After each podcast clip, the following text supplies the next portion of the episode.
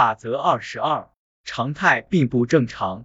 我认识的一个朋友，每天晚上只睡四小时，对他来说四小时足矣。醒来时他同样可以精神焕发，神清气爽的开始新的一天。我也认识因为一点儿小事就会失声痛哭的人，同样认识有热水瓶恐惧症的人。我的朋友里有一个女性，运营着三个独立的产业，另一个有强迫症，喜欢数数。我还认识一些人，如果不能背靠墙而坐，他们就会感到异常不安。这些人都很可爱，他们性格开朗，受人喜欢，和你我一样都是普通人。我们总是担心自己应该还是不应该以某种特定的形式出现在别人面前。你是否工作太认真？是否穿了不合适的衣服？说话有一口不合适的口音？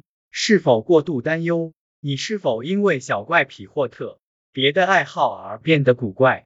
听我说，这些才是让人成为独立个体的原因。正是这些区别，而非大家都会做的同样的事，才让你真正成为你。我希望，至少在一些方面，不论是你的兴趣、恐惧、行为还是志向，你都能有一些奇怪、独特或者不同寻常。我在本地的一所学校和青少年进行合作，帮他们撰写大学申请书，他们之间的差别之大让我尤其喜欢。这些学生的年龄一样大，上着同一所学校，可有人想做摄影记者，有人想成为生物化学家，有人想研究哲学，还有人想学习产品设计或法国文学，有人希望赚很多钱，有人则希望得到能让他们四处旅行，并让他们产生改变世界的感觉的工作。每个人都是不同的人，这是多么美好的事情。然而，现实中却有太多的人认为，我们应该变得和其他人一样。为什么会这样？你认为不一样很好或不一样不好的界限在哪里？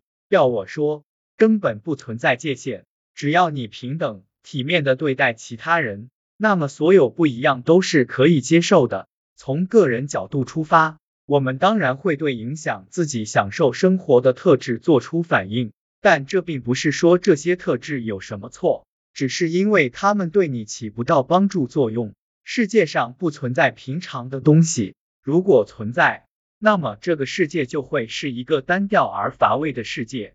如果你发现自己产生了不同于其他人的想法，那么你就应该庆祝，绝不要对自己说我不正常，除非你用的是恭喜自己的语调。我们都不正常，而这是好事。任何因为你的不同而对你进行评判的人，他们的意见都根本不值得你考虑。我知道，如果是对你来说重要的人，如家人或上司，忽视他们的观点很难，但重要的是，那是他们的意见。而且他们错了，只要不伤害其他人，你想做什么样的人都可以，改变不符合自己天性的那部分自己，但不要为了满足正常的观念而改变自己，这么做只能给你施加毫无必要的压力。你当然可以不正常，你就是你，只要不伤害他人，你想做什么样的人都可以，